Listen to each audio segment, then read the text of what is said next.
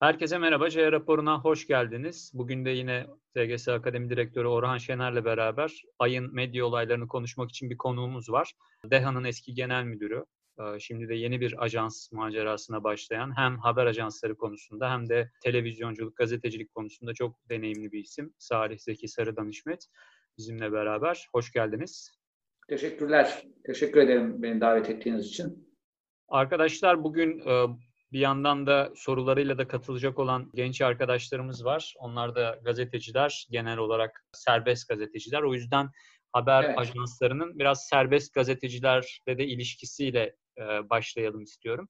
Aslında ajanslar zaten bugün onu da daha çok konuşacağız. Dijitalleşmeyle beraber 15 sene, 10 sene öncesine kadar hatta e, çok daha farklı bir noktaya geldiler bir yandan haber sitelerinde giderek artan oranda ajans haberlerini görüyoruz. Çünkü gazetelerin, televizyonların özel haber muhabirleri azalıyor kadrolar küçüldükçe.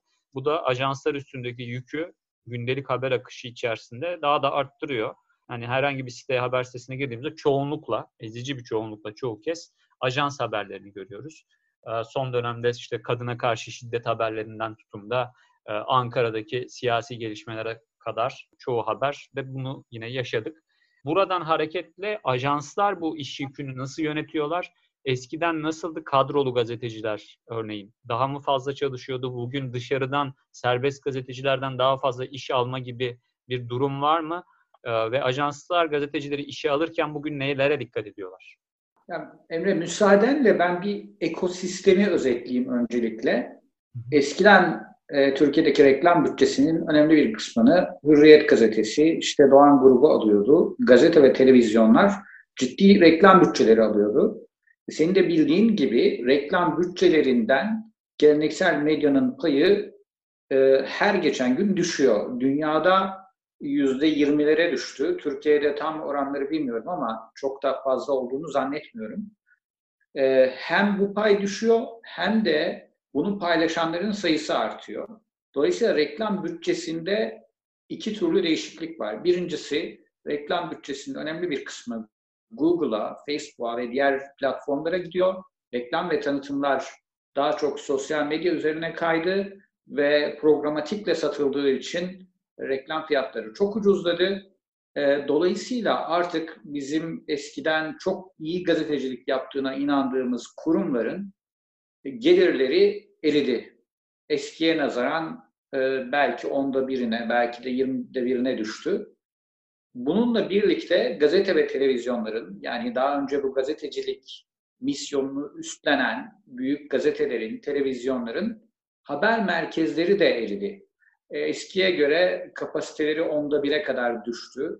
Sahaya çıkartacak muhabiri, kameramanı olmayan gazete ve televizyonlar var.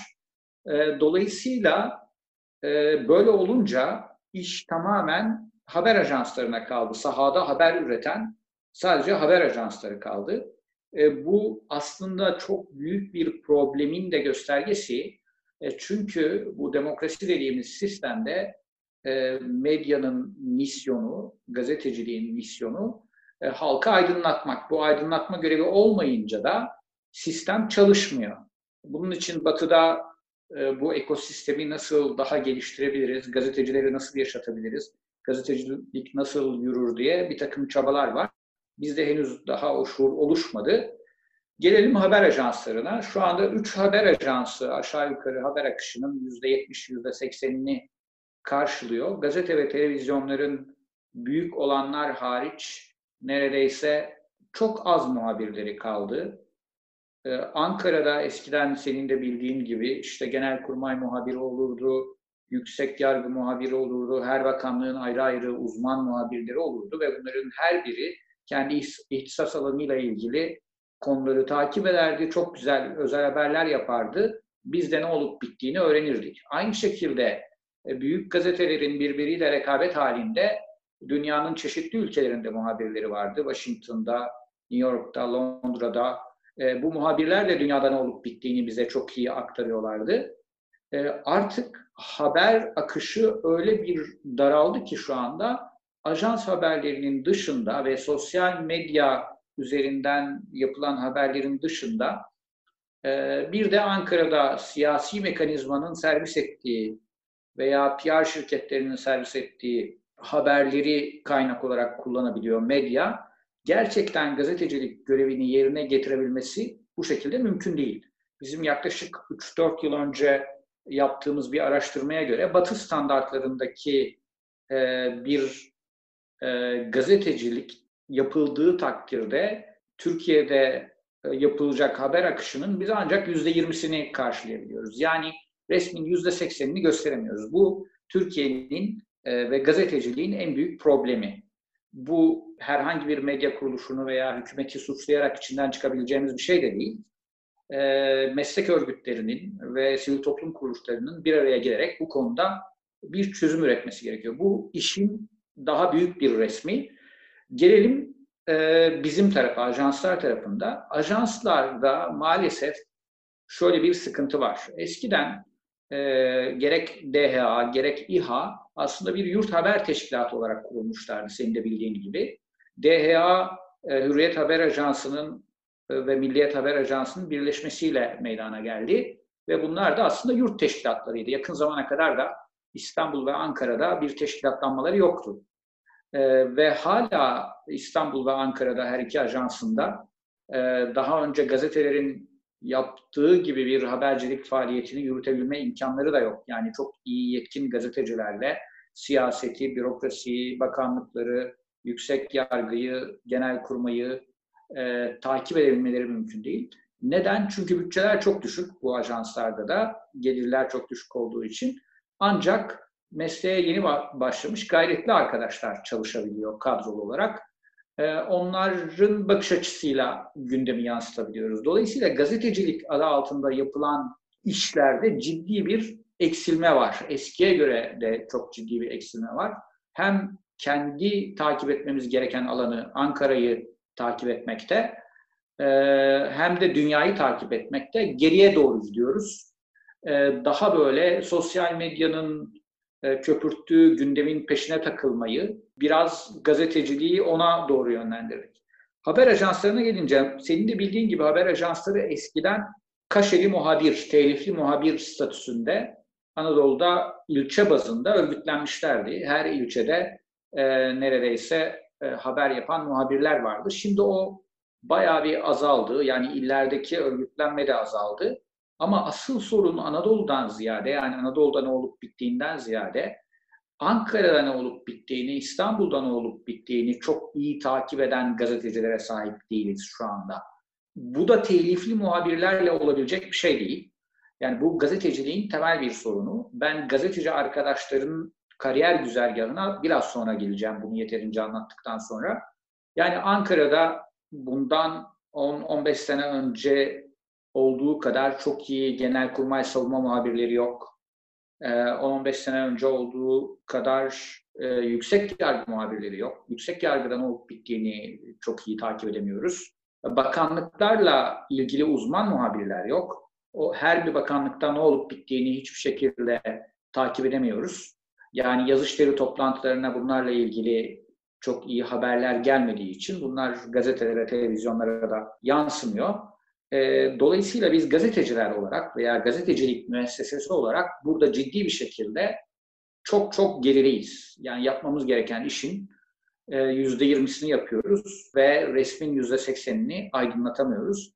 Bu ülkemizin bir sorunu, bu sadece gazeteciliğin sorunu değil. Buna çözüm bulmak için hem kamu kurumlarının hem sivil toplum kurumlarının hem e, gazetecilik meslek örgütlerinin bir araya gelip çalışması lazım ve bu ekosistemi iyileştirmesi, gerçekten bu mesleği e, icra eden gazetecileri ve kurumları yaşatmak için bir çare bulması gerekiyor.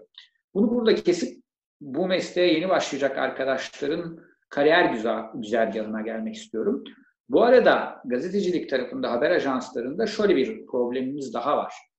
Biz haber ajanslarında sahada çalışacak gazetecileri alırken neredeyse hiç diplomalarına bakmıyoruz. Çünkü e, bir pozisyon açılıyor. Yani bir arkadaşımız ajanstan ayrılıyor. O işi yapabilecek sahadaki en iyi arkadaşı bulmak zorundayız.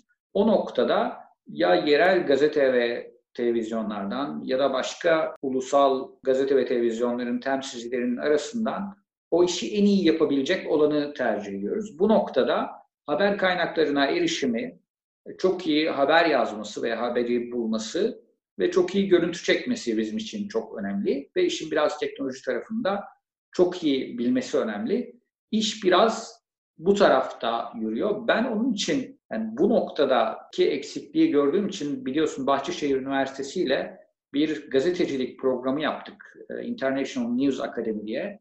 iki yıl boyunca sürdü. Ben diğer alanlardan yani uluslararası ilişkiler, hukuk, iktisat gibi kendimi çok iyi yetiştirmiş arkadaşların bu mesleğe katılımını çok istedim. Çünkü iletişim fakültelerinde yeteri kadar donanımlı arkadaşlar yetişmiyor.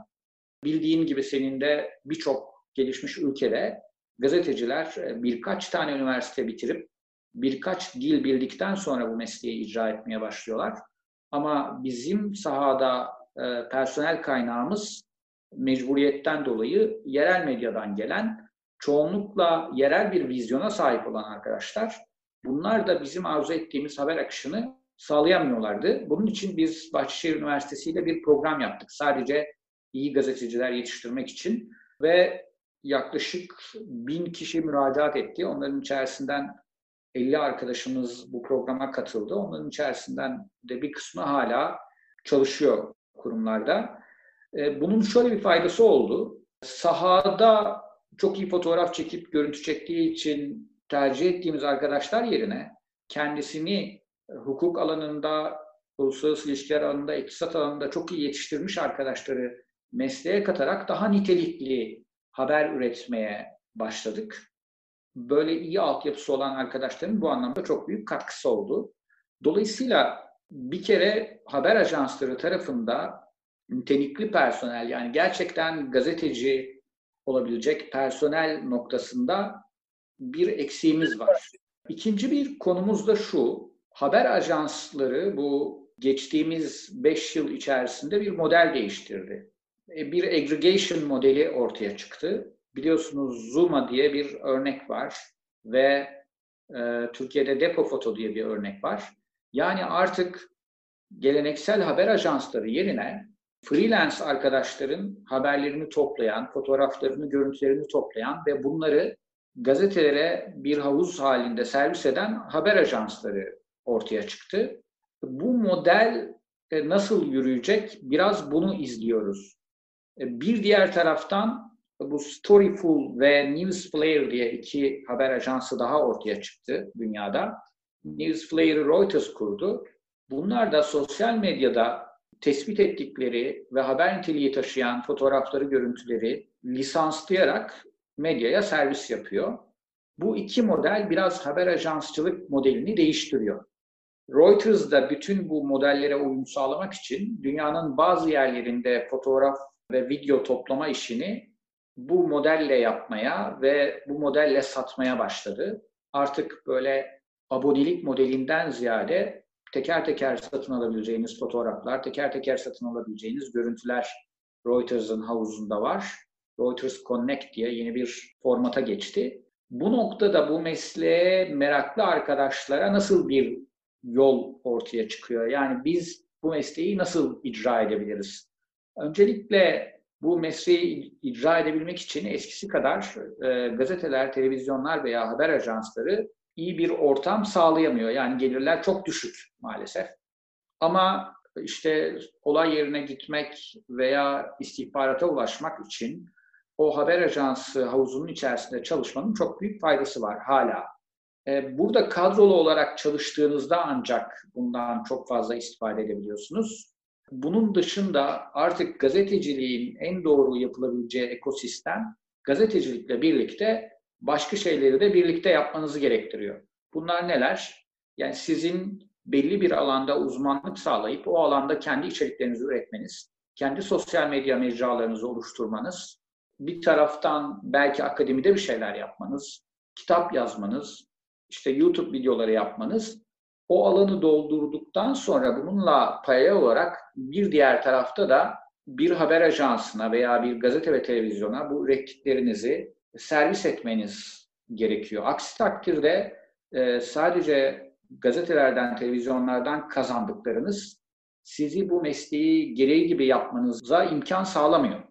Böyle bir çıkmazdayız. Bu çıkmazı aşmak için de genelde artık e, arkadaşların tercih ettiği yöntem kendi mecralarını oluşturmak, bu mecraların etrafında bir gelir modeli e, sağlamak ve e, bu gelir modeliyle de bu işi icra etmek. Biraz iş buna doğru kayıyor. Ben de bu mesleğe başlayacak arkadaşlara genelde bu noktada tavsiyelerde bulunuyorum. Yani ilk önce bir noktada uzmanlaşmaları gerekiyor. Bizim uzmanlaşmaktan anladığımız genelde gazete ve televizyonlarda belli alan muhabirlikleri var. Ama sosyal medyada gelir modeli oluşturmak için daha farklı alanlar var. Sosyal medyada yeme, içme, seyahat veya belli konulardaki uzmanlıklar daha çok para ediyor. Bütün bunları bir araya getirdiğimizde de şöyle bir karmaşayla karşılaşıyoruz.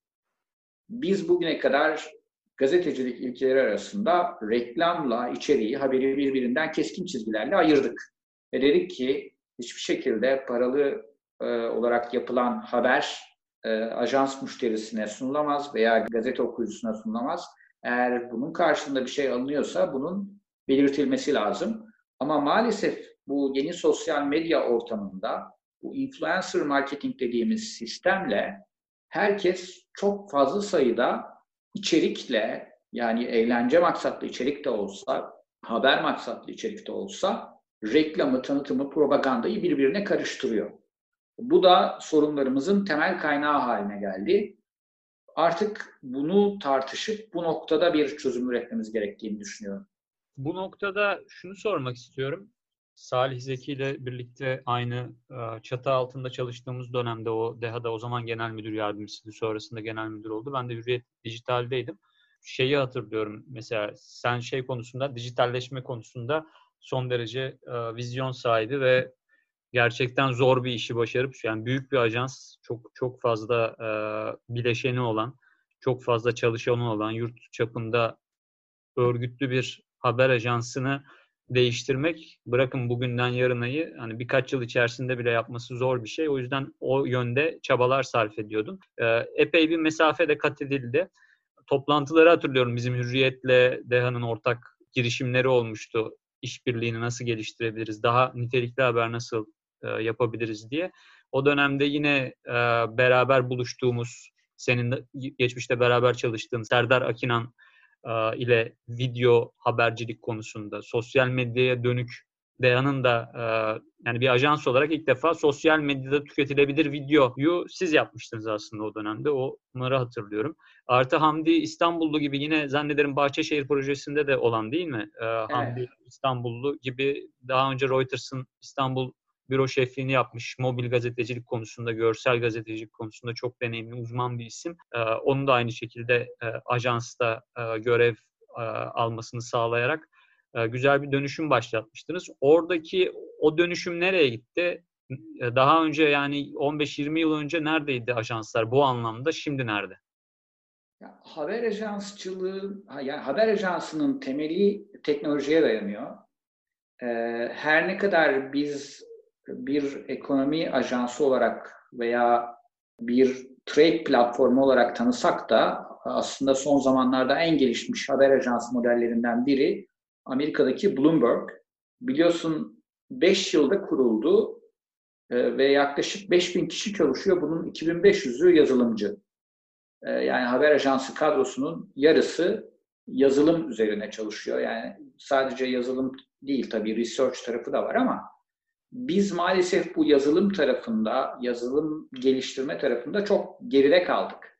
Teknolojiniz yeterince iyi olmayınca, yani haberi toplamak ve dağıtmak için, işlemek ve dağıtmak için kullandığınız teknoloji yeterince iyi olmayınca, yeterince hem müşterilerinize doğru bir hizmet veremiyorsunuz, hem de birçok noktada eksik kalıyor. Bunun için Avrupa'da birçok haber ajansı kapandı. Yani geleneksel metotlarla e, hizmet vermeye devam eden haber ajanslarının çoğu kapandı.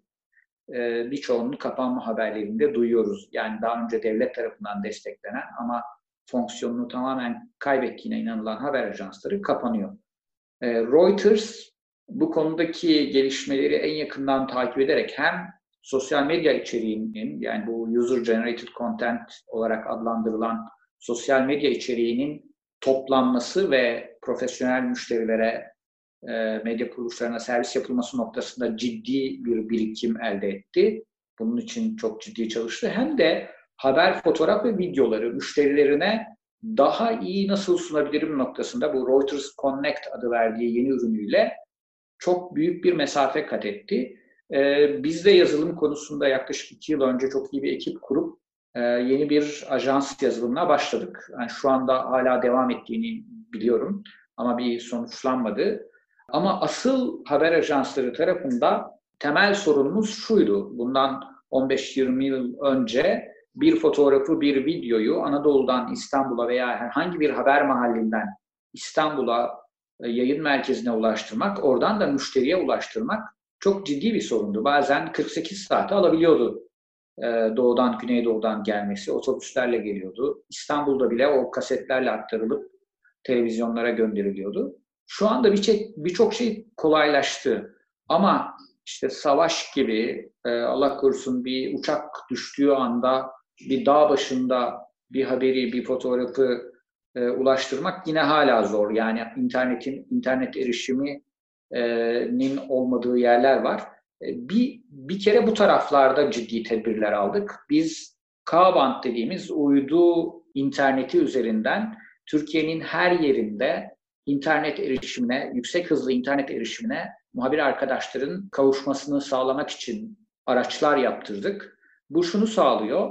E, birincisi coğrafi olarak belki yüzde beşinde, yüzde onunda Türkiye'nin çok iyi internet var. Onun dışındaki alanlarda yani Allah korusun bir uçak düştüğünde, büyük bir sel felaketi olduğunda veya internet altyapısı gittiğinde e, siz devre dışı kalıyorsunuz. Haberi ulaştıramıyorsunuz. Bizim şu anda haber dağıtım ve haber toplama yapımız GSM ve internet altyapısının mevcudiyeti üzerine kurulu. Yani eskisi gibi bir backup sistemimiz de yok bildiğin gibi. Bu altyapı patlayınca da işler yürümüyor. Onun için birincisi bunu yaptık. Yani uydu interneti üzerinden e, bütün arkadaşların en zorlu zamanlarda bile hatta Türkiye'nin interneti çöktüğünde bile çünkü bu Avrupa uydu sistemleri üzerinden çalışıyor. E, haberi merkeze ulaştırabilmesini, canlı yayın yapabilmesini sağlayacak bir altyapı kurduk. Afrin harekatında bu bize büyük bir başarı sağladı. E, takip edildiği gibi. Yani orada sahadaki arkadaşımız e, çok başarılı oldu. İrfan Sapmaz vardı sahada. E, Birçok olayı canlı olarak verdik. E, burada tamamen teknoloji devreye giriyor. Yani DEHA'nın zaten ilk olarak rüştünü ispatlaması biliyorsun 2001 yılında Afganistan harekatında oldu. Afganistan harekatında e, bütün Doğa, o zaman sadece Doğan grubuna hizmet ediyordu. 8 gazete, 2 televizyon ve birçok medya kuruluşuna hizmet ediyordu ve bütün grup adına Afganistan harekatını DEHA'nın takip etmesi istendi. Ben de o operasyonun başındaydım. İrfan Sapmaz'ı sahaya gönderdik. Ama o zamanki teknolojiyle hiçbir şey yapmak mümkün değildi. Yani uydu telefonları bile çok yetersizdi. E, o zaman yeni üretilmekte olan bir uydu telefonunu üreticilerden parçalarını toplayarak Afganistan'a gönderdik. Turaya diye bir uydu telefonunu. Ve biz o telefon sayesinde Afganistan Savaşı'nın başladığını ki o Afganistan Savaşı o yıllarda çok büyük bir şeydi. Yani 11 Eylül'den sonra ilk defa büyük bir savaş başlıyor. Amerika e, Afganistan'ı vurmaya başlıyordu. Dünyayı sarsacak önemli bir gelişmeydi. E, biz onu e, CNN International'dan bile 15 dakika önce verdik. Bu teknoloji sayesinde oldu. Yine Afrin Harekatı'nda yani yakın zamanda sahip olduğumuz teknoloji sayesinde birçok şey yaptık. İrfan Sapmaz da bütün konuşmalarında anlatır.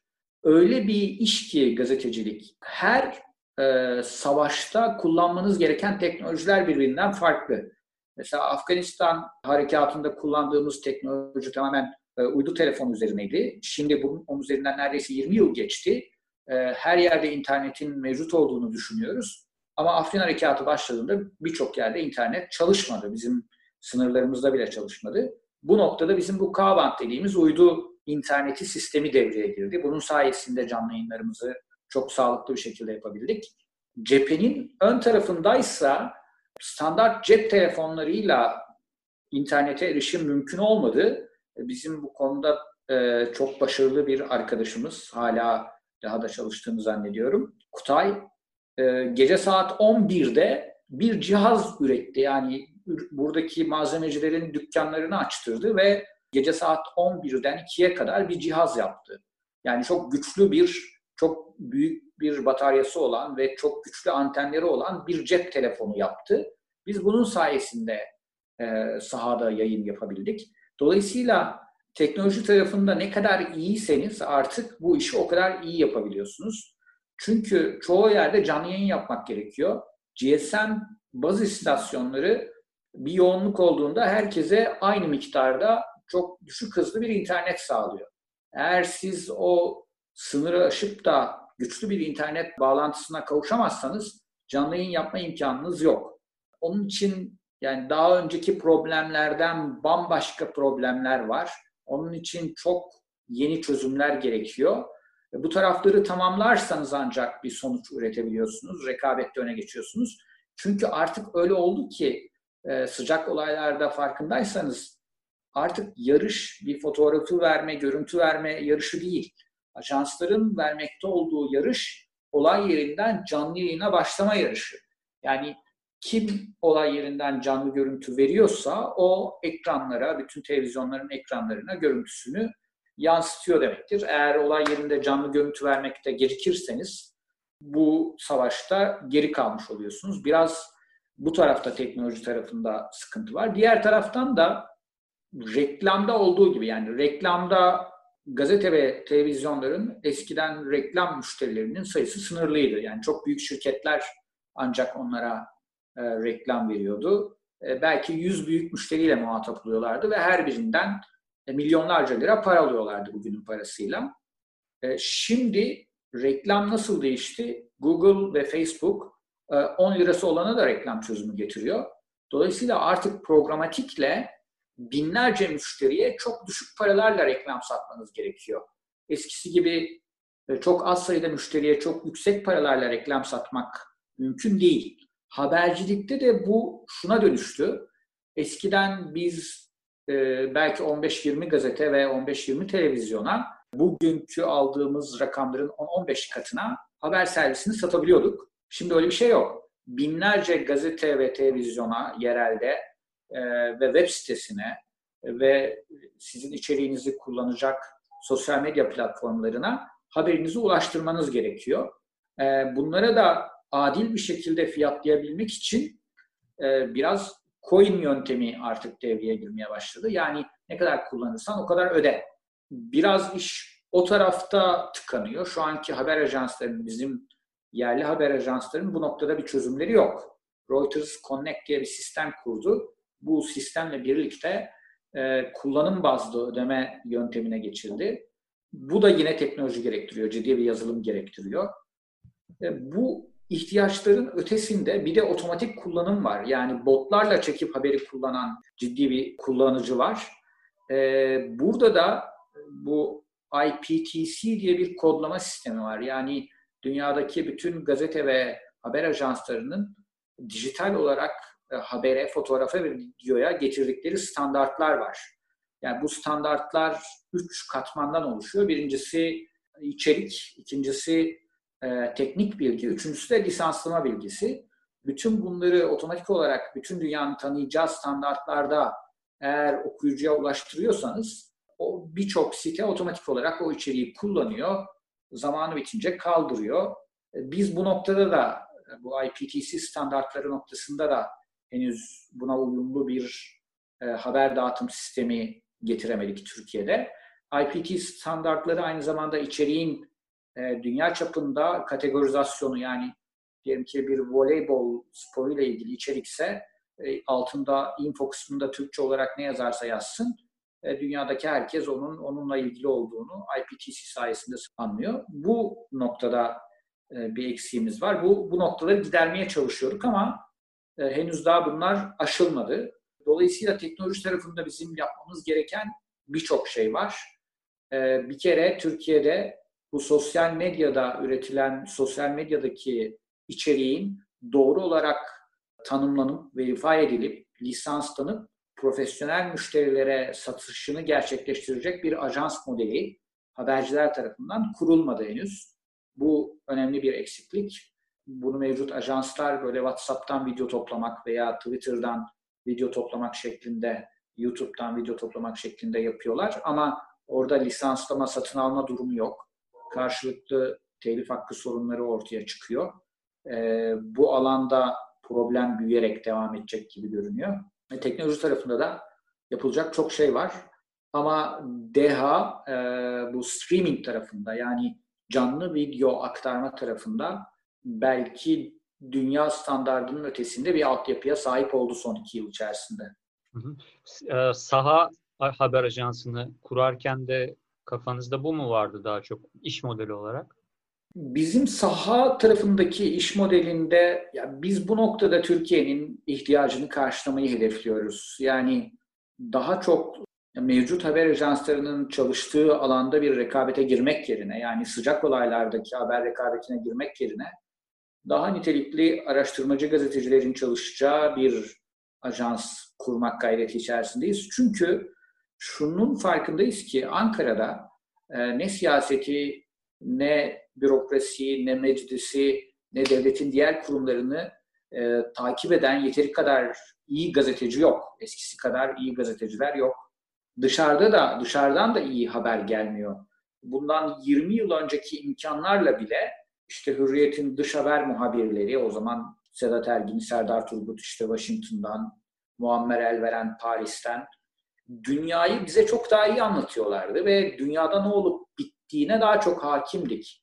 Şimdi dış haber servisleri o kadar zayıfladı ve dış haber akışı da o kadar e, daraldı ki dünyada ne olup bittiğini bile anlamıyoruz. Yani her şeyi böyle Türkiye merkezli anlamaya, dışarıda kim kiminle ne yapmaya çalışıyor ona çok kafa yormamaya başladık. Bu ciddi bir problem. Yani Türkiye'de e, maalesef ekranları en ucuz şekilde konuşan kafalarla doldurma gayreti olduğu için televizyonlarda onlar da bu sığ haber akışının içerisinden ancak bir fikir üretmeye, bir tartışma yapmaya başladıkları için ciddi bir e, bizim iletişim evrenimiz, tartıştığımız konular problem haline gelme, gelmeye başladı. İnsanlar işin içinden de çıkamıyor.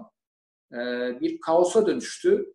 E, daha çok herkes kendi fikrine fikrini destekleyecek bir, bir takım argümanlar bulma peşinde. E, doğrunun peşinde o, olanların sayısı çok azaldı. E, bu noktada biz bu açıkları kapatmayı hedefliyoruz. Yani sahada sıcak haberde bir yarışa girmek yerine onu zaten mevcut ajanslar çok iyi bir şekilde yapıyorlar yapabildikleri kadar mevcut bütçeleriyle. Biz daha çok araştırma haberlerle Ankara'da, İstanbul'da ağırlıklı olarak ve yurt dışında ne olup bittiğini gerek bizimle alakalı gerek bizim dışımızda global trendleri daha yakından takip ederek bunların uzun vadede bizi, insanımızı, bölgeyi, ülkemizi, ekonomimizi nasıl etkileyeceğini anlayabilmek veya anlatabilmek peşindeyiz. Bu noktada ciddi bir eksiklik olduğunu hissediyoruz. Başta da biraz değinmiştik aslında kişisel yani bireysel olarak gazeteciler tarafına tekrar son olarak bir dönersek aslında yerel medyanın ajansları beslediğini, haber ajanslarını beslediğini, insan kaynağı açısından da biraz önce senin de değindiğin gibi daha sonra ajansların da belki gazeteleri, ulusal televizyonları beslediğini benzer şekilde söyleyebiliriz. Orada son dönemdeki değişim ne yöndeydi? Yani ben mesela şeyi hatırlıyorum. Ee, benim için Hürriyet'te çalıştığım dönemde başka bir yerde, özellikle küçük şehirlerde, Hürriyet'in temsilcilerinin olmadığı bir yerde e, bir iş yapacaksam, orada bir görevim varsa, e, oradaki DEHA e, muhabirini mutlaka arardım. Çünkü en iyi bilen orada o olur yani, şehri bilen. Hatta yani özel işlerim için bile mesela Kayseri'ye gitmiştim ki gerçi sen de Kayseri'sin ama o zaman ikimiz çok seni çok iyi tanımıyordum, uzaktan tanıyordum. E, Oktay Ensari vardı o zaman evet. orada. O da çok uzun yıllardır gazetecilik yapan e, bir gazeteci. Yeni bıraktı zannediyorum hatta gazeteciliği. Hala Dünya Gazetesi'nin temsilcisi. Öyle mi? Hala temsilcisi mi? Ha, çok iyi. Yani e, sanıyorum hani 50 ile yaklaşmıştır onun gazeteciliği. Çok e, çok deneyimli bir gazeteci. Tabii. Ona işte pastırmacı sorar. Sorabilirdim yani mesela. Evet. Veya öbür tarafta işte kilise haber yapmak için gitmiştik 2016'da füzeler düşüyordu, roketler düşüyordu. Ee, orada Reşit abi. Reşit. Re, Reşit, Reşit, Reşit evet. Çelebioğlu, Reşit Çelebioğlu motosikletiyle evet, roket, roket peşinde evet. koşan bir muhabir ve jandarmadan önce roketleri bulan, düştüğü yerleri bulan, işit roket atıyordu o zaman. Onu haber yapmaya evet. gittiğimizde o herkesten önce buluyordu. Hani böyle hala bu arada o da bildiğim kadarıyla hala DEHA'da devam ediyor. Gazeteciliğe devam ettiğini biliyorum. İmzalarını Evet evet devam ediyor ama işte o imzaları çıkıyor yani. O jenerasyon biraz eski gazla devam ediyor ve bayağı bir onlar hem mağdur oldular. Şöyle anlatayım. Ben Kayseri'de muhabirlik yaparken bizim Hürriyet'in şefi Mahmut Sabah'tı, rahmetli oldu. Sonra Oktay Ensari geldi ee, ve yaklaşık işte 30 senedir orada muhabir. İş o noktaya geldi ki DEHA'nın, Hürriyet Haber Ajansı'nın temsilcileri bulundukları şehre hakimiyet noktasında öyle bir yere geldiler ki bir anekdot anlatacağım. Bunu bana Tuncay Özkan anlattı. O da Bülent Ecevit'ten veya Şenkal Atasagun'dan duymuş. MİT'te bir toplantı oluyor. Diyorlar ki biz bu bölge başkanlıklarını kapatalım, Hürriyet Haber Ajansı'ndan alalım e, alacağımız bilgileri. Çünkü bizim temsilcilerimiz zaten yaptıkları tek şey bir konuda bir bilgiye ihtiyaçları olduğu zaman Hürriyet Haber Ajansı'nın muhabirlerine gidip soruyorlar ya bu nedir, bunun geçmişi nedir falan diye. O şehirdeki herkesi, bütün trendleri, ne olup bittiğini uzunca bir süredir güncel olarak takip eden ve bu işi bir takım kriterlerle, bir takım mesleki sınırlar dahilinde yapan Hürriyet Haber Ajansı'nın muhabirleriydi. Hepsi birbirinden çok değerli arkadaşlarımızdı. Bunların çoğu emekli oldular. Artık meslekten ayrıldılar veya ayrılıyorlar. Emekli olmak üzereler. Yani 35-40 yıldır bulundukları yerde bu işi yapıyorlardı ve orada o ilin valisi de, belediye başkanı da, milletvekilleri de e, çok say- saygı duyarlardı o arkadaşlarımıza. Ama işin şöyle bir tarafı da vardı. Bizim Bursa büro şefimiz emekli oldu iki yıl önce. O anlattı bana. Dedi ki ben e, 25 yıl önce burada muhabirken valinin üç katı kadar maaş alıyordum. Ve banka şubesi bana bir seferde maaşımı ödeyemiyordu. 2-3 günde ödüyorlardı. O kadar iyi para kazanıyordum. Şimdi emekli olurken valinin beşte birini bile almıyorumdur herhalde dedi. Yani gazetecilerin kazandığı para o eski çok itibarlı oldukları dönemden bugüne o kadar düştü ki bu mesleği sahada yapabilmek neredeyse imkansız hale geldi. Yani siz iyi gazetecilik yapmak için insanlarla oturup kalkmanız lazım, sosyalleşmeniz lazım, yemek ısmarlamanız lazım, haber kaynaklarınızı canlı tutmanız lazım, işte ufak hediyeler almanız lazım. Bu böyle bütün kaynaklarınızı canlı tutmayı gerektiren bir durum yani. Sürekli o haber akışı sürmeli. Bunu yapmazsanız zaten gazetecilik ölüyor. Diğer taraftan belediye başkanı karşısında, vali karşısında veya siyasiler karşısında dik durabilmeniz için de iyi para kazanmanız lazım. Yani onların size ezmemesi lazım. Onların size verdiği hediyeyi kabul etmemeniz lazım. Bir ihtiyacınızı onlara götürüp söylememeniz lazım. Maalesef gazetecilik o noktaya geldi ki bizim DHA muhabirleri arasında işte geçmişte e, gazeteciliği bırakan arkadaşlar böyle ancak siyasette belediye başkanlığına, milletvekilliğine aday olduklarında çok önemli bir şey için bu mesleği bırakırlardı. Şimdi size üç tane meslek söyleyeyim gazeteciliği bırakma nedeni. Birisi korucu oldu, birisi bekçi oldu, birisi imam oldu. Yani bizim Anadolu'daki muhabir arkadaşlarımızdan. Ya o kadar direndiler, o kadar uğraştılar bu meslekte kalmak için. Ama aldıkları ücret ailelerini geçindirmeye yetmediği gibi e, kendilerine de hani bu mesleği icra etmek için de yetmiyor. Birçok arkadaşımız çok ciddi sıkıntılar yaşadılar. E, ailevi problemleri oldu. Şu anda askeri ücret seviyesinde bir rakama gazetecilik yapmaya çalışıyorlar. bunu doğru olarak yapmaya çalışanlar da tabii çok zorlanıyor. Yani bugün o e, Hürriyet Haber Ajansı'nın 20-30 yıl önceki haliyle bugünkü hali arasında böyle çok belirgin bir fark var. Arkadaşlarımızın etkinliği de tabii aynı derecede azalıyor. Aslında şeyde bu konulardan biraz jurnodaki söyleşide de e, bahsetmiştim. E, çok da sosyal medyada da paylaşıldı. Bunu onaylayan çoğunlukla hatta tamamen onaylayan yorumlar geldi. Ben bir, bir sözünü daha hatırlıyorum. E, Hürriyet'teyken o zaman e, bir yerde Hürriyet'in kafesinde zannederim konuşurken çok ilginç bir şey söylemiştim. Biraz provokatif gelebilir insanlara. Aslında belki de gazeteciliği yapanların, gazetecilerin yani bu işi para için yapması riskli olabilir. Tam aksine para kazanma derdi olmazsa mesela başka bir yerden zaten çok para kazanan ve ihtiyacı olmayan bir insanın daha iyi gazetecilik yapması daha mümkün olabilir. Çünkü bir çıkar çatışması olmaz. Kıtı kıtına yaşamaya çalışan, kazandığıyla ancak kendisini geçindirebilen bir insan çok daha riskli bir durumda değil midir bilgi çarpıtma çarpıtmama konusunda? Ya evet, ben de mesela bu Bahçeşehir Üniversitesi'ndeki arkadaşları seçerken birazcık ona çalıştım. Yani arkadaşlar, bazı arkadaşlar var, çok zenginler. Yani Ferrari almak yerine fotoğraf makinesi alıyor. Öyle bu işe meraklı.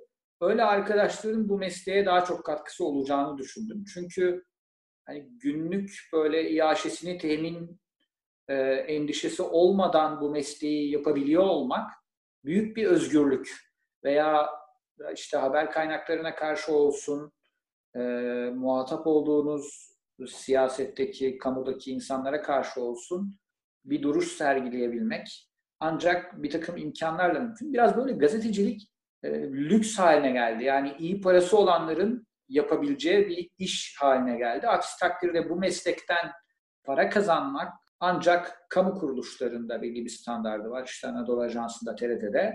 Geriye kalan kurumlar her geçen gün e, sayıları azalıyor, muhabir sayıları azalıyor. Ama bu ekosistemi çok tartışmak lazım. Yani Avrupa'da da Amerika'da da bu tartışılıyor. Reuters'ın sektörü inceleyen her yıl bir raporu var bildiğin gibi. O raporda da bu e, ciddi bir şekilde tartışılıyor ve soruyorlar yani gazetecilikte nereden gelir bekliyorsunuz diye. Çünkü eskiden olduğu gibi gazete satışından veya reklamdan elde edilen gelirle kurumları ayakta tutmak veya eskiden olduğu gibi full coverage yani bütün ulusal olarak o ülkeyi cover eden bir gazetecilik yapmak mümkün değil. E, bunu hiç kimse yapamayınca e, ortaya sadece kamu kurumları kalıyor.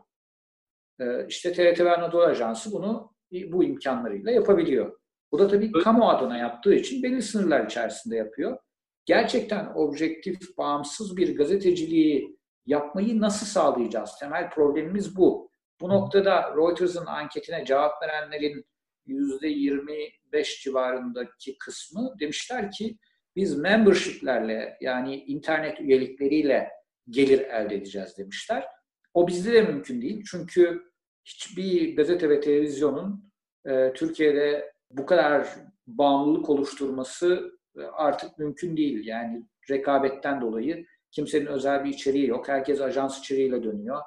Yani kimse gidip de e, sen daha iyi biliyorsun herhalde Hürriyet'te çok defa denendi bu. Membership gelir modeli değil.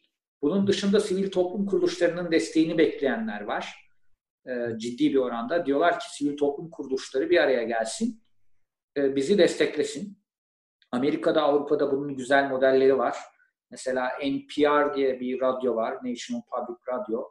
Bizdeki TRT'ye benzer Amerika'da. Ama çok çok yüksek standartlarda gazetecilik yapıyor. Devleti, devletin kurumlarını acımasızca eleştiriyor NPR. Yani istihbarat kurumlarını, askeri kurumlarını bile acımasızca eleştiriyor. Irak'ta yaptıklarını falan. Bu kurum daha çok sponsorluklarla işte Bill Gates Vakfı destek veriyor. Onun gibi büyük vakıflar destek veriyor. Onunla yaşıyor. Program sponsorlukları var, radyo sponsorlukları var. Bunun dışında, bu sivil toplum kuruluşlarının dışında da dijital platformlardan yani bu işten para kazanan gerek internet servis sağlayıcılardan gerekse Twitter, Google gibi içerikten faydalanan kurumlardan destek bekleyenler var. Bu noktada da bizde bir gelir yok. Yani ilk üçü tamamen çöpe attık. Neredeyse yüzde yetmiş, yüzde seksen gelir beklentisi bu ilk üçte Avrupa'da, Amerika'da. E geriye ne kalıyor? Kamu kurumları destek olsun kalıyor. Bizde kamuda basın ilan kurumu üzerinden bir destek modeli çalışıyor. O da çok sağlıklı çalışmıyor. Yani kriterleri bundan 15-20 yıl önceki standartlara göre belirlenmiş. Mevzuatı değişmediği için, dijital medyaya göre dönüştürülmediği için o da maalesef çok iyi çalışmıyor. Dolayısıyla bu ekosistemi sağlıklı hale getirmeden Türkiye'de iyi gazetecilik yapılmasını kimseden beklememiz mümkün değil. Yani burada e, mevcut patronların veya mevcut gazetecilerin, gazete yöneticilerinin yapacağı bir şey yok. Biz sağlıklı bir ekosistem sağlamamız lazım gazeteciliğe. Öncelikle belki hepimiz birlikte gazeteciliğin bu ülke için doğru gazeteciliğin ne kadar lazım olduğunu, bunu yapmadığınız zaman başımıza neler geleceğini, nasıl sosyal medyanın dezenformasyon e, ortamı haline geleceğini, e, tamamen yanlış şeyler düşünüp yanlış kararlar vereceğimizi anlatabilmemiz lazım. Bu gazeteciliğin doğru tanıtımını yapamadık biz. Yani bu gazetecilik gerçekten gereklidir ve bunu şu standartlarda yapmamız lazımı bütün Türkiye'nin kabul etmesi lazım. Siyasetçisiyle, iş dünyasıyla, e, sivil toplum kuruluşlarıyla ve bir konsensüsle nasıl bir ekosistemle bu kurum yaşatılacak, doğru gazetecilik modeli bu ülke için kurulacak, e, bunu oluşturmamız lazım. Bunu yapmazsak zaten belki 3-5 yıl sonra hiçbir şey doğru düzgün çalışmayacak gazetecilik adı altında. Yerel medyayı da iyi bilen bir arkadaşımız Özgür Bülbül özellikle TRT ve AA sanırım sabahın da Doğu ve Güneydoğu'da çok sayıda Kaşeli muhabiri e, görev yapıyor. İHA ve DEHA'nın da e, yereldeki temsilcileri aylık çok cüzi, cüzi ücretlere il temsilcisi olarak çalışıyor ama 15-20 sene önce Kaşeli Deha Hürriyet muhabirleri çok yüksek ücret alıyormuş diye bir yorum yaptı. Onu zaten değinmiştin aynen bu şekilde. Yağmur Kaya gazeteciliğin kalitesinin düşmesi sözünü sıklıkla e, ettiğiniz ekosistemle alakalı sanırım e, gazeteci patron ve iktidar ilişkisi demiş. Ve e, bu noktadan da aslında çok az zamanımız kaldığı için ondan da kısaca bahsedelim. Amerika'daki, dünyadaki son dönemde medyada hangi olay var diye baktığımızda önce Orhan'a vereyim son olarak sözü. Sonra Salih Zeki Sarıdeniz Hikmet'ten de kendisi de Washington temsilciliği yapmış e, ve o dönemde TRT World için de programlar e, yapmıştı. E, çok iyi biliyor Amerika'yı da. Konuşuydu. Dün Amazon, Google, Facebook gibi büyük dijital platformların baş yöneticileri Amerikan Kongresi'nde ifade verdiler. Biliyorsunuz her birine tekerleşme suçlamalarıyla soruşturmalar açılmış durumda. Hepsi de kendilerini savundular. Orhan ne, ne diyeceksin sen? Savunmalarını nasıl buldun? E, ona geçmeden önce Salih Bey'in söyledikleriyle ilgili birkaç şey söyleyebilir miyim? Salih Bey çok teşekkür ediyorum. Ba- bazı noktaların özellikle hatırlatma maksadıyla altını çizmek isterim. Ben de Bahçeşehir Üniversitesi International News Academy ders vermiş birisi olarak oradaki farklı disiplinlerden gelen arkadaşların gazeteciliğe yönlendirilmesi hususunu özellikle önemli bulduğumu söylemeliyim. Yani bizde iletişim fakültesini bitiririz, işte ters piramit falan böyle birkaç şey öğrenince gazeteci olunuyor zannediliyor ama çok teknik, çok birikim gerektiren toplumun belki de en eğitimli insanların yapması gereken bir iş olduğunu maalesef Türkiye'de unuttu pek çok insan. Bir diğer dediğiniz de çok yüksek maaşlar kazanılan yani orta üst gelir grubuna ait bir meslek dalı olduğu da unutuldu. Yani bu tabii dünyadaki genel gelir modelinin çökmesiyle de ilgili ama Türkiye'de iyice aktivizme kayan, meselenin beceriden ziyade cesaret ve politik olarak doğru yerde durmak olmasından mütevellit bir şey olduğu zannı çok yaygın. Oysa bu bir meslek ve çok ciddi birikim artı teknik beceri gerektiriyor. Bunun hani önemini böyle somut örneklerle tekrar e, işaret ettiğiniz için teşekkür ediyorum. Son olarak da ajans ve teknoloji ilişkisini bu şekilde somut örnekler verdiğiniz için de teşekkür ederim. Ben medya tarihi derslerine giriyorum. Orada da hep işte arkadaşlar e, eski dünya ile yeni dünya arasındaki telefon telgraf kablosu kim çekti dediğinde insanlar böyle kim falan. Reuters yani zaten o kablo çekildiği için Reuters oluyor ve ilk kez bağlı şeylerde Londra ve New York borsası.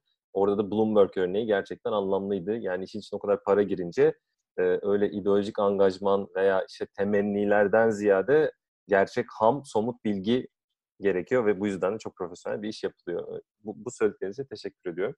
Emre son olarak nasıl buldun savunmaları demiştin. Savunmadan ziyade aslında kongreyi burada değerlendirmek lazım. 2017'de özellikle 2016 başkanlık seçimleri vesaire hususunda e, Twitter, Facebook, Google ciddi şekilde e, suçlanmıştı ama orada kongrede de senatoda da skandal bir soruşturma yürümüştü.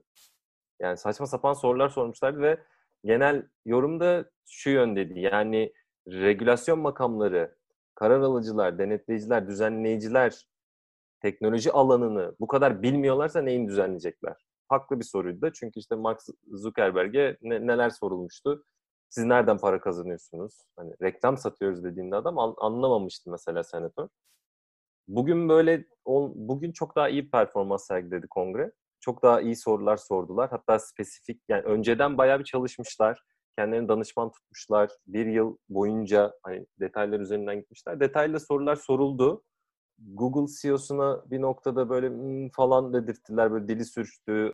Jeff Bezos ilk kez dünyanın en zengin insanı böyle bir soruşturmada e, soruşturma değil de aslında işte karşısına çıkıp açıklama gereği duydu ve tekel olma hususunda da aslında ciddi adımlar atılacağını göstermiş oldular. Bize hep şöyle geliyor. Hani içine düştük ve bir anda her şey çok hızlı değiştiği için artık dünya böyle teknoloji devleri asla eleştirilemez, değiştirilemez, düzenlenemez. Ama zamanında baktığımızda aynısı petrol devleri içinde mevcuttu. Exxon vesaire. Ama zamanı geldiğinde e, devlet müdahale etti ve işte o monopoller, tröstler kırılabilmişti. Bunun bugün olmaması için de yani çok kategorik bir sebep var mıdır? Ancak şu olabilir. Petrol şirketlerini coğrafi olarak bölebiliyorsunuz ama ne bileyim Google'ı işte uygulamalar üzerinden nasıl böleceksiniz falan diye bir tartışma var. Teknik mesele en azından bir yere kadar ket vurulabilir. Şu an çok garip bir yere gidiyoruz. Yani bu Amazon, Google, Facebook, Apple bu kadar güçlü olmamalı herhalde. Yani biz tekel kötü bir şey diyorsak bu kadar büyük olmalılar mı? Olmamalılar bence de. Ee, zaten şu da kötü. Yani Silikon Vadisi'nin temel mottosu olan bireye verdikleri mutlak anlam yani libertarianizm de garip böyle iyice fetişize edilmiş bir hali ve işte bir şeyleri hızlı yap, hata yapacaksan da hemen şimdi yap, kır dök ama sonra düzeltirsin anlayışı bu kadar büyük şirketler için 2 milyar kullanıcısı olan bir yerde öyle bir şey olmaz. Yani sen artık havayolu şirketi gibi olman lazım. Ama onlar hala startup mantığıyla hareket ediyor. Yani sıfır hataya oynaması gerekirken hata yapalım hatalarımızdan öğreniriz diyorlar. Yani öğrenecek şeyi geçtik zaten. Facebook bir hata yaptığında WhatsApp işte yanlış kullanılıyor ve bir yerde insanlar linç edilip öldürülebiliyor mesela. Bir başka hata yapıyorsun hop Amerikan başkanlık seçimlerinin sonucu değişiyor. Bir başka hata yapıyorsun. Türkiye'de ne bileyim Twitter'da işte yanlış bir şeyler paylaşılıyor. işte birileri linç ediliyor falan. Yani bu lüksü artık yok. Şimdi biz Türkiye kontekstinden bakınca sosyal medya politik baskı ortamında bir ifade hürriyeti alanı yaşattığı için sanki onlar böyle çok iyi şeylermiş gibi geliyor ama aslında küresel ölçekten baktığında çok sorunlu alanlar. Yani Amazon'un işte kendi tedarikçilerini işte e, iyi tutanlara karşı işte jenerik ürünler üretip tekelleşmesinden tut da ne bileyim işte Google'ın senin çok yazdığın bu arama sonuçlarında umarsız tavırları, e, işte Facebook'un zaten asıl haber yaymadaki sorunu, e, Apple'la ilgili yıllardır söylenen işte işçilerinin ABD sınırları içinde değil ama Çin'de vesairede sömürülmesi falan bir sürü sorun var. Biz oralara gelemedik zaten. Yani Türkiye o kadar lig düştü ki yani bunları konuşamıyoruz ama aslında dünyadaki bağlam bu. Ve ben bir şeyleri değişeceğini de düşünüyorum. Çünkü bu kadar hani yani bunu da beceremezse artık şimdi ABD başta olmak üzere ulus devletler zaten varlıklarının anlamı kalmıyor. O sebepten bir şeyler yapılacaktır. Öyle de gözüktü. Yani şöyle baktığımda Wired'da mesela sorulan soruların kalitesi için onun üzerinden 7 demişler ki Wired çok teknik bir yer. Hani demek ki 8-9'luk sorular sorulmuş. Bence de fena değil diye düşünüyorum. Evet, işin evet. özellikle haber dağıtımı konusunda e, Google ve diğer dijital e, devler konusunda Salih Saki Sarıdan İşmet e, ne düşünüyor acaba? Bu regülasyon tehditine karşı nasıl cevap verebilirler? Telif haklarından da belki burada biraz bahsedebiliriz. Orhan çok güzel özetledi son gelişmeleri ama ben biraz daha geriye gidip Amerikan Kongresi'nin bundan işte yaklaşık 10 yıl kadar önce bu internet dünyasında neleri konuştuğundan başlayacağım. İlk önce bu şeyde asıl kavga şeyde başladı. Anayasa Mahkemesi ISP'lerin streamleri, video streamleri kısıtlayıp kısıtlayamayacağını karara bağladı. Dedi ki ISP'ler bunu kısıtlayabilir. Bu aslında özgürlükler anlamında işin temeliydi. Çünkü internet tarafında şöyle bir problemle karşı karşıyayız. Amerika'da bu telefon, internet ve televizyon şirketleri tekelleşmeye başladı. Mesela Verizon sadece bir bizim Türk Telekom gibi e, sabit hatları olan şirketti. Sonra bu mobil telefonunu da güçlendirdi. Arkasından internet alanına girdi. Arkasından da televizyon sistemini kurdu. Ee, bunun bir başka rakibi Comcast aynı şekilde yaptı. Birkaç rakibi daha var. Bunlar bölgesel olarak hakimiyet alanları kurdular. Aslında asıl kavga şurada. Yani biz yakın zamana kadar bu dezenformasyondan falan bahsediyorduk. Nasıl bu içeriklerle insanların yönlendirildiğinden bahsediyorduk. Şu anda bir tam kontrol sürecine giriyor olay. Yani senin kiminle telefonla konuştuğunu, televizyonda ne izlediğini, internette nerelere girip çıktığını izleyerek ve bunu, bunu merkezi bir sistemden kontrol ederek e, sana ne tarz içerikler sunacağını, ne tarz reklamlar sunacağına karar veren bir merkezi mekanizma var. Yani işin bu tarafı hala konuşulmuyor. Amerikan Kongresi'nde de hala konuşulmuyor. Bugün konuşulan tarafta ciddi eksiklikler var. Yani bizim yakın zamanlar kadar şikayetçi olduğumuz bu dezenformasyon gibi konuların ötesinde bu Trump'ın kampanyasında karşımıza çıkan programatik içerik yönetimiyle insanların beynini tamamen kontrol altına alma çabası var. Bu çeşitli fazlarda yapılıyor. Bunu terörist organizasyonlar, uyuşturucu örgütleri de kullanıyor, siyasiler de kullanıyor. Herkes recruitment için yani adam toplamak için ve adamların kafasını çelmek için bu mekanizmayı kullanır hale geldi. Dolayısıyla bizim bütün iletişim evrenimizi tek bir merkezde toplayıp bunun üzerinden bizi yönetme gayreti var. Avrupa Birliği bu noktada bence çok daha sağlıklı adımlar atıyor. Yani bunu engellemek noktasında. Amerika hala bu şirketleri koruyor. Neden koruyor? Çünkü bu şirketler daha önce AT&T gibi şirketler davalık oldu. Çünkü bütün bu iletişimle ilgili bize ait bilgileri yani yaptıkları izlemeleri devlete satıyorlardı. Asıl para kazandıkları alanda buydu. Biliyorsunuz Amerika'nın 16 tane büyük istihbarat servisi var. CIA'den daha güçlü olan ve iyi altyapısı olan teknolojik istihbaratı NSA yapıyor. National Security Agency. Bu NSA, bu daha önce Echelon dediğimiz telefon dinleme sistemini falan yapıyordu.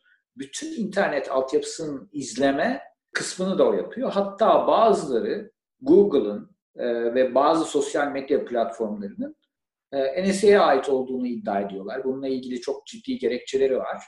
E, dolayısıyla bu noktada bizim şu anda karşı karşıya kaldığımız en büyük problem ülke olarak da insanlık olarak da içerik manipülasyonuyla bizim siyasi düşüncelerimizin, inançlarımızın e, veya satın alma tercihlerimizin tamamen manipüle edilmesi, artık manipüle edilmesinin de ötesinde tam olarak kontrol edilmeye çalışılması. Yani yapay zeka sistemleriyle işte bu şunu konuştu, bunu söyledi, buraya baktı, bunu gösterelim, e, şu tarafa yönlendirelim gibi tamamen programatik sistemlerle karşımıza çıkacak içeriklerin belirlenmesi. Bu çok büyük bir problem. Büyük ülkelerin çoğu, yani Avrupa Birliği daha çok regülasyonlarla, Çin kendi sosyal medya platformlarını oluşturarak, Rusya kendi sosyal medya platformlarını oluşturarak buna tedbir almaya çalışıyor. Bizde ise ne regülasyon var ne de yerli içerik platformu yapalım da hani doğru düzgün içeriklerimiz olsun, bu iş bizim kontrolümüzde olsun reklamından, gelirinden para kazanalım. Bu para içeride kalsın e, ve bu kazandığı parayla burada içerik üretsin gibi bir mantık da olmadığı için e, Google Ankara'da çok iyi lobi yapıp bütün regülasyonları kendi istediği gibi düzenledi veya diğer platformlar. Biz tamamen başıboş bir şekildeyiz bu noktada. Yani bizim asıl Türkiye'de birinci meselemiz sosyal medya platformlarının doğru regülasyona tabi olması. Bu regülasyonlar hükümetin siyasi sahiplerle yaptığı regülasyonların ötesinde insanı koruyan regülasyonlar olması lazım. Bir. İkincisi de e, bunlar bir şekilde gelir elde ediyorlar. Birçok şekilde gelir elde ediyorlar. Bu gelir elde etme modellerinin birçoğu konuşulmuyor bile. Çünkü aracı şirketler üzerinden yapıyorlar. Bu manipülasyonları yaparken bir takım dataları bazı şirketlere açıyorlar. Onlar kurdukları yapay zeka platformlarıyla içeriği yönetiyorlar. Bu işte Rus şirketinin Trump kampanyasında yaptığı gibi. Ve e, bizim karşımıza çıkacak içerikler manipüle ediliyor. Yani onun algoritması sadece bizi yönlendirmeye e, yönelik. Büyük problemin bu olduğunu düşünüyorum. Amerikan Kongresi'nin de bu konuya hala yeteri kadar el atmamasından, bu konuyu yeteri kadar gündeme getirmemesinden Amerikan menfaatlerini düşünmesi olduğunu düşünüyorum. Bunları şirket olarak bölmeye çalışmak veya bir takım konuları gündeme getirmek hala sorunları çözmüyor. Biz insanlar olarak veya ülke olarak, yani biz şu anda gazeteciler olarak burada şikayetçiysek neden şikayetçiyiz? Çünkü para kazanamıyoruz, gazetecilik yapamıyoruz. Bu para nereye gitti? Daha önce var olan reklam geliri belki 30 kat, 50 kat arttı. Ama bu para Google'a gidiyor, Facebook'a gidiyor, Twitter'a gidiyor. Bunlar bizim ürettiğimiz içerik üzerinden para kazanıyorlar ama içeride içerik üretmeye para harcamıyorlar. Gazetecilik mesleğini icra etmek için bütçe ayırmıyorlar. Vergilerini vermiyorlar bu e, şirketlerin birçoğu ve neredeyse Türkiye için ulusal güvenlik problemi haline geldi. Yani hükümetin ilgilendiği kısmı farklı ama bir ülke olarak bunlara çözüm bulmamız lazım. Avrupa Birliği kendi çapında bunların birçoğuna e, regülasyon getirmeye çalıştı. İşte ajanslara, ajanslarla platformların arasını yaptı. Başka regülasyonlar getirdi. Rekabetçi olmalarını sağlamaya çalıştı falan. E, ama bu noktada insanımızı korumak adına veya biz mesleğimizi korumak adına yapılması gereken çok şey var ve meslek örgütlerinin bu noktada büyük bir mücadele vermesi gerektiğini düşünüyorum.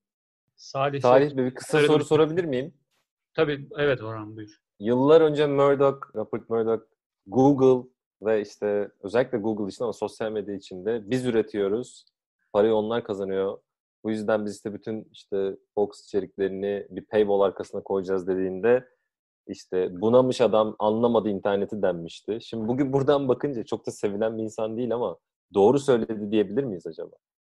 Yani o telif hakları açısından baktığında doğru ama işte e, e, Hürriyet de bir ara Emre daha iyi bilir. İçeriğini Google'dan çekmeye kalktı veya öyle bir Google'la e, iddialaştı. Sonra vazgeçti. E, bunu topyekün yapmadığınız sürece yani Türkiye'deki bütün gazeteler, bütün haber ajansları hep birlikte bu platformlara karşı tavır alıp da masaya oturmadıkları sürece kimsenin tek başına çözüm bulması mümkün değil. Çünkü sizin rakibinizin içeriği var. Sizinkine eşdeğer olmasa bile yakın bir içerik. E, veya birkaç tane rakibinizin içeriği bir araya geldiğinde e, size ihtiyaç kalmayabiliyor. Onun için bu konuda herkesin bilinçlenip yani biz bu platformların ne yaptığını, nereden gelir elde ettiğini, e, nasıl stratejik hedeflerinin olduğunu anlamakta çok geciktik medya kuruluşları olarak. Belki son bir hamle yapacak gücümüz daha var. Ama o birlikteliği sağlayacak bir ortam yok. Yani Türkiye'deki e, gazeteler, televizyonlar bu noktada bir araya gelip de deseler ki kardeşim ben Google'ın benim yazdığım haberleri paylaşmasını istemiyorum. Fotoğrafları, videoları göstermesini istemiyorum. Çünkü bunları göstererek bir şekilde para kazanıyor. Her ne kadar platformsa bile bunların arasına reklam koyup para kazanıyor ve bu noktada benim hakkımı yiyor, benim içeriklerimi telif hakkını ödemeden ve biz bunu Microsoft'la e, tartıştık. Microsoft dedi ki ben e, Deha'nın içeriklerini kullanmayacağım. E, MSN ee, nerede kullanacak? İşte MSN'de Hı. ben Hür, Hürriyeti Habertürk'e para veriyorum. İşte onların içeriklerini kullandığım için Deha'ya para vermek istemiyorum. Deha'nın haberleri işlenmemiş haberler. Onun için kullanmayacağım. Biz dedik ki ya Hürriyet'in, Habertürk'ün veya bizim herhangi bir müşterimizin kendi web sitesi dışında bu haber içeriğini, fotoğrafını, videosunu sen de gösterme yetkisi yok. Bizim sözleşmemiz bunu sınırlıyor. Onu ben değiştirmiştim zaten sözleşmeleri. Yaparsın, yapmazsın. Microsoft Türkiye ile bayağı bir tartıştık. En sonunda Microsoft Avrupa ile tartıştık. Ve en sonunda adamlar dediler ki tamam yeter ki siz fiyatları artırmayın. Biz bunu kabul ediyoruz. Bu sözleşmeyi değiştirmeyeceğiz. Çünkü telif hakları konusunda Avrupalılar çok hassas. Ama bizim telif haklarına gelince yani Türkiye'de üretilen içeriğin telif haklarına gelince o kadar da umursamazlar. Yani ben burada üretilen fotoğrafa, videoya mümkün olduğu kadar para ödemeden nasıl sahip olurum onun peşindeler. O zaman da biz bu gazeteleri, televizyonları, ajansları, sahadaki gazeteciliği yaşatamayız. Temel problemimiz bu üretilen içerikten birileri para kazanıyor mu? Evet hala kazanıyor. Bunlar kim? Google, Facebook, Twitter, YouTube bir şekilde bunlar para kazanıyor bu haber içeriğinden. Ama sen burada sadece bir gazete olarak, bir ajans olarak ben içeriğimi çekiyorum dediğin zaman bunun karşısında yeteri kadar güçlü duramıyorsun. Çekersen çek diyor. Zarar gören sen oluyorsun. Google'dan gelen trafiği kaybediyorsun falan filan. Onu Emre daha iyi bilir. Ama topyekün bir mücadele verilmiş olsa Avrupalıların yaptığı gibi, yani bütün haber ajansları bir araya gelse deseler ki, kardeşim benim bütün haber, fotoğraf ve videomu kaldırıyorum. Google'da gösteremezsin. Sil hepsini. İşte Twitter'da gösteremezsin fotoğrafları, videoları. YouTube'da gösteremezsin deseler bunlar o zaman masaya gelecek. Diyecekler ki ya tamam biz şu kadar ödeyelim aylık ama bunu kullanalım. Avrupa'da böyle oldu nitekim. Avustralya'da böyle oldu. Birçok Batı ülkesinde böyle oldu. Adamlar ciddi paralar ödemeye başladılar. Hem geçmişe yönelik paralar ödediler hem de aylık belli paralarla anlaştılar. Bu da bizim sahada yaptığımız işin karşılığını bu tarafta gelir elde edenlerden alabildiğimiz için yapmamızı kolaylaştırır. Ama biz bu mücadeleyi veremedik. Ben işte bütün ajansları birkaç kere bir araya getirmeyi denedim. Ama Türkiye'de bu işler, hani bu bir araya gelme olayları e, gazete dağıtımında falan da olduğu gibi çok çalışmıyor. Herkesin farklı dertleri var. Beceremedik ama meslek örgütlerinin veya kamunun e, bu konuda bir tasarruf, bir inisiyatif alıp demesi lazım ki kardeşim burada gazeteciliği yaşatmak için senin bir fon ayırman gerekiyor. Evet sen devlete vergi vermen gerekiyor. Biz nasıl TRT için elektrik parası üzerinden devlete para veriyoruz TRT yaşasın diye özgür gazeteciliğin yaşaması için de ISP'lerin yani internet operatörlerinin ve telekom GSM şirketlerinin bir de bu platformların bütçe ayırması lazım. Aksi takdirde bu meslek yok olacak. Bu meslek yok olduğu zaman da demokrasi diye bir şeyden bahsetmemiz mümkün değil. Yani o zaman e, kapatacağız dükkanı. Yani bunun varlığını falan hani gazeteciliği falan konuşmayacağız. Bu ekosisteme onun için ben dönüp dolaşıp geliyorum. Yani biz burada bir gelir modeli oluşturup da yüksek standartlarda gazetecilik yapılmasını sağlayamazsak bu iş 3-5 yıla kadar yok olacak. Sadece kamu tarafındaki kuruluşlar işte yap, yapabildikleri kadar gazetecilik yapacaklar. Kamu adına yapacaklar. Ama halk adına, insanlık adına burada gazetecilik faaliyetini yürütecek kimse kalmayacak. Ee, sosyal medyada zaten ya tanıtımlara ya da propagandalara teslim olmuş durumda. Trollerin elinde. Saçma sapan bir dünyaya doğru gidiyoruz. Sesle soru sormak isteyen iki kişi vardı ama Emre verelim onu. Hem Meltem hem de Murat Bey el kaldırıyorlar uzun süredir. Tabii. Önce Meltem'e söz verebiliriz. Merhaba hocam. Merhaba Emre hocam. Salih Bey eski bir çalışanımız olarak sizi burada görmekten çok mutluyum. Ben sizin genel müdür olduğunuz dönemde Ege Bölge Temsilciliği çalışıyordum. Öncelikle sorum şu, e, ajanslarda genel olarak neden kadın gece muhabiri ve kadın polis adliye muhabiri çalışmıyor? Ben soruyu çalışırken de çok merak ediyordum. Çünkü çok çok az bir istihdam alanı var ve bu alana merak duyan kadın gazeteciler eğitimlerinin başında yani farklı alanlara yönelmek zorundalar. Ajansların böyle bir politikası mı var? Bunu merak ediyorum. Teşekkürler. Ajanslarda kadın gazeteci neredeyse yani en azından DEHA'da çok azdı. Yakın zamana kadar yok denecek kadar azdı. E, bu da e, bilhassa DEHA'nın yani eskiden beri Hürriyet Haber Ajansı'nın sahada polis adliye haberlerine yoğunlaşması. Bu da biraz e, şartları zor bir iş. Yani savaş muhabirliği gibi polis adliye muhabirliği de sokakta dayak yiyerek e, polisle, suçlularla mücadele ederek koşturmacayla yapılan bir iş. O anlamda çok fazla tercih edilmedi. Kadın gazeteci arkadaşlar daha çok ekonomi alanında veya işte belediye muhabirliğinde daha çok çalıştılar ama özellikle gecede e, kadın gazeteci çalışmayacak diye bir kural yok.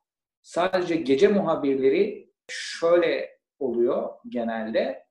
Gecede mesela belli bir bölgede, belli bir şehirde iş atlamaya başladığınız zaman bakıyorsunuz orada rakiplerde kim ne iş yapıyor, o alanı kim daha iyi doldurur veya yerelde gecede en başarılı isim kim? O da genelde gece muhabirleri erkekler olduğu için oradan geliyor. Onun dışında özellikle bir tercih yok. Yani hiçbir alanda yok ama polis adliye zor bir alan.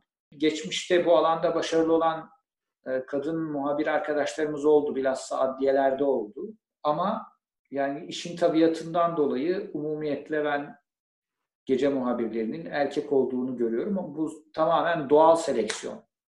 Evet başvuru başvurular ben de yani Hürriyet'ten hatırladım. Hürriyet gece muhabirliği, editörlüğü gibi işler açıldığında yani yüzde 95 falan erkek oluyordu başvuranlar. Bazen hem gece hem gündüz açık oluyordu ve başvuran kadın e, meslektaşlarımız mesela gece olduğunu, olabileceğini öğrendiklerinde vazgeçenler de oldu. Yani hani kadınların çoğu gece de çalışmak istemiyorlardı en azından o dönemde başvuranlar arasından. Azınlıktadır yani Meltem senin gibi e, düşünenler. E, böyle bir durum olunca da yerleşik düzende çoğunlukla erkeklerin olduğu bir şey olmuş anlaşılan o anlamda. Ama yani benzer evet. dengesizlik gündüzde belki şeyde de var. Yani magazinde de mesela kadın muhabir çok daha fazlaydı genel olarak bakıldığında evet. sektörde. Bir de Emre şöyle bir şey var. Mesela herhalde bir 5000 kişiyle mülakat yapmışımdır. Böyle yeni bu mesleğe girecek arkadaşlara soruyorsun. Ne yapmak istiyorsun? İşte önemli bir kısmı savaş muhabiri olmak istiyorum diyor. Bunda kadın arkadaşların da sayısı az değil. Diyorum ki ya üç gün banyo yapmadan e, bir cephede yaşayabilir misin? Yok diyor yaşa, yaşayamam. Yani hayat şey çok güzel. Yani Christian Amanpour gibi bir gazeteci olmak hayali herkesin e, istediği bir şey ama sahadaki o zorluklara katlanabilecek çok az sayıda insan var. Son Afrin harekatında İrfan'la birlikte biz üç kişi daha gönderdik. Sınırı geçtiler, beş dakika sonra geri döndüler. Adam dağın başına gidiyor, ön cepheye gidiyor. Arkadaşlar yani isimlerini vermeyeyim de dediler ki ya biz gidemeyiz. Ya herkes böyle çok gayretli, çok heyecanlanıyor. Ben de savaş muhabiri olayım ama sahada o sıcak işlerin içine girdiğiniz zaman yani gece muhabirliği de savaş muhabirliği gibi neredeyse e, haftada bir kere dayak yiyorsun. Biraz zor oluyor. Belki de o yüzden de tercih etmiyor. Ya ben bir dönem e, bizim Hürriyet'in dış haberler gece ekibine 3 tane editör vardı. Bir editör daha alacaktık. 3 editör de erkek olduğu için mutlaka kadın editör almak istemiştim ve kafama koymuştum yani illaki kadın. Neden? Çünkü uyaracak biri olsun mesela. Gece girilen bizim görmediğimiz çoğu kez saat 12'den sonra uyuduktan sonra girilen haberlerde mesela cinsiyetçilik olmasın. Orada bir kadın olduğunda onları uyarsın. Kadın gözüyle bakan kadın eli değsin yani sayfaya. Ben benzer şekilde tamamen kadınlardan oluşan bir birim de istemem açıkçası. Bir, bir tane de erkek olsun. Yani çeşitlilik arz etsin. Her anlamda, kültürel anlamda da, coğrafi anlamda da böyle olursa daha güzel bir site olur. Herkese hitap eden, hataların ortadan kalktı. Ama mesela o dönem bulamamıştık. Yani uzun süre, aylarca açık kaldı o pozisyon ama gece çalışmak isteyen kadın editör ücretini ana masasında bulamamıştık. Evet, bir soru daha Murat var arkadaşımızın bir sorusu var. Evet, ya ben e, aslında sorudan ziyade bu e, Türkiye'deki e, telif ve lisanslama üzerine bir ekleme yapacaktım. Ben 2017 senesinde Londra'da bir video pazarlama şirketinde çalışırken, staj yaparken e, hatta Hürriyet'le iletişime geçmiştim. Türkiye'deki firmaları e, benim aramamı, onların elindeki olan e, işte Amerika'daki haber ajanslarından gelen videoları işte DEA'nın Hürriyet'e yolladığı şekilde onların da telif hakları e, işte yıllık bir abonelik ödüyorlar. Amerika'daki ajanslardan görüntüleri elde ediyorlar. Ve işte Türkiye'deki haber araştırmasını bana yaptırıp haberi olan ama içerisinde videosu olmayan görüntüleri Türkiye'deki haber ajanslarına e, haber yani gazetelere satmamı istiyorlardı. E, bir Justin Bieber'ın e, bir tane muhabire çarptığı bir haber vardı mesela ve bunun videosu Hürriyet'te yoktu ama haberi vardı. İşte böyle bir açık olduğunu görünce hemen işte bizim için iletişime geçer misin dediler ve o zamanki 2017'de 300 ya da 350 dolar gibi bir rakam. Yani bu ortalama 45 saniyelik bir videoydu. Ee, Avrupa'daki hani Salih Bey'in dediği o Avrupa'nın telif ve lisanslamayı ne kadar ciddiye aldığını ve 45 saniyelik bir Justin Bieber videosu için bile 300-350 dolar gibi bir ücret sunmuşlardı Hürriyet'e ve Hürriyet'in bana verdiği cevap 50 dolar sadece ödeyebiliriz buna maksimum demişlerdi. Yani ne kadar için ciddiye alındığını hani anlatabilmek için böyle bir örnek vermek istedim. Maalesef yani burada Hürriyet'in zamanında çok paralar harcadığı içerik için, gazetecilik için zamanlar oldu. Yani bilhassa bu Simavi döneminde bundan 20-25 yıl, 30 yıl önce gazetecilik yani öyle kurallar varmış ki mesela Hürriyet'in bir muhabiri bir şehre gittiğinde en iyi otelde kalıp en iyi restoranda yemek yemezse patron fırça atarmış. Veya bir haberde bir kelimeyi rakiplerinden daha doğru yazdığı için 10 maaş, 15 maaş ödül veriliyormuş o zaman. Yani o zaman böyle bir gazetecilikte gerçekten hem para kazanma tarafında hem de rekabet tarafında farklı bir dünya var.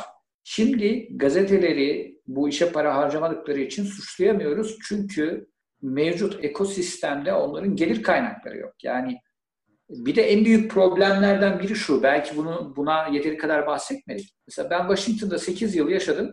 Washington'da bir tane gazete var abi. Washington Post. Washington Post gazetesi e, neredeyse her mahalleye ayrı baskı yapıyor. İstanbul'da Washington Post olsa herhalde 15 ayrı İstanbul baskısı yapardı. Her 2-3 ilçeye bir baskı yapardı. Her mahalledeki mahalle maçlarını veriyor, yerel olayları veriyor, yerel reklamlar veriyor. Dolayısıyla o gazete bir kere globali çok iyi takip ediyor, ulusalı takip ediyor. Bir de yereli çok iyi takip ediyor. Her anlamda çok iyi takip ediyor. Onu alıp okumadığınız zaman bir eksiklik hissediyorsunuz. Gazeteyi kağıt olarak almasanız bile dijitalde gazeteye sahip olmadığınız zaman Washington'da yaşamanız mümkün değil. Yani ortanın üzerinde bir memur bile Washington Post okumadığı zaman eksiklik hisseder. Herkes eksiklik hisseder.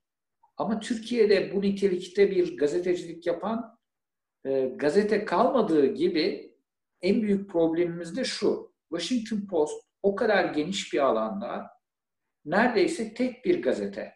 Rakibi yok. New York Times var ama New York Times New York'un gazetesi. Chicago Tribune Chicago'nun gazetesi. Boston Globe öbür tarafın gazetesi. Yani biz bir gazetenin, iyi bir gazetenin yaşayacağı Türkiye gibi bir ülkede birbiriyle rakip, birbirini yiyen 15-20 gazete yapıyoruz. Belki iki televizyonun yaşayacağı ülkede 15-20 televizyon yapıyoruz.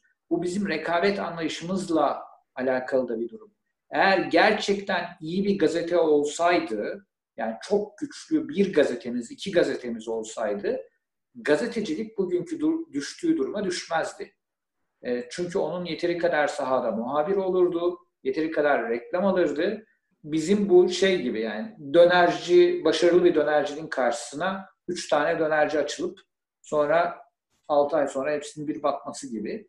Bizim iş anlayışımızla alakalı da bir durum.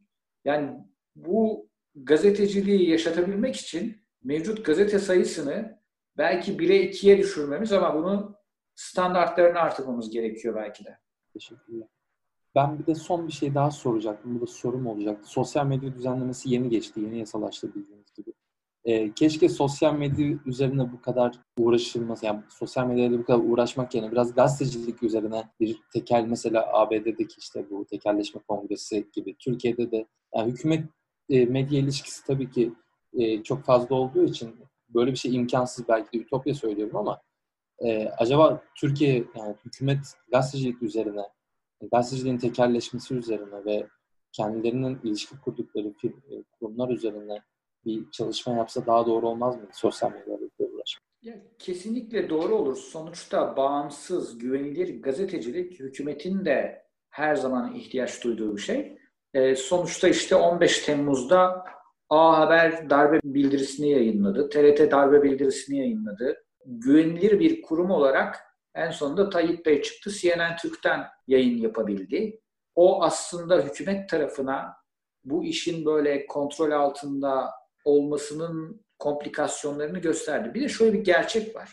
AK Parti iktidara geldiğinde Türk medyasında yüzde iki bir hakimiyete sahipti. Yani yüzde iki e, işte Yeni Şafak falan böyle küçük Kanal 7 e, yüzde ikilik bir kitlenin desteğiyle AK Parti Türkiye'de iktidarı sağladı. Ama şu anda medyanın neredeyse çoğunluğunu ele geçirmiş, kontrol altına almış olduğu halde oy kaybediyor. Dolayısıyla Türkiye'de bu hakim medya dediğimiz bu geleneksel medya kuruluşlarının etkisi de tartışmalı. Aslında enteresan bir şekilde bizde böyle Fısıltı gazetesinin toplumun kendi içindeki başka dinamiklerin enteresan bir etkisi var.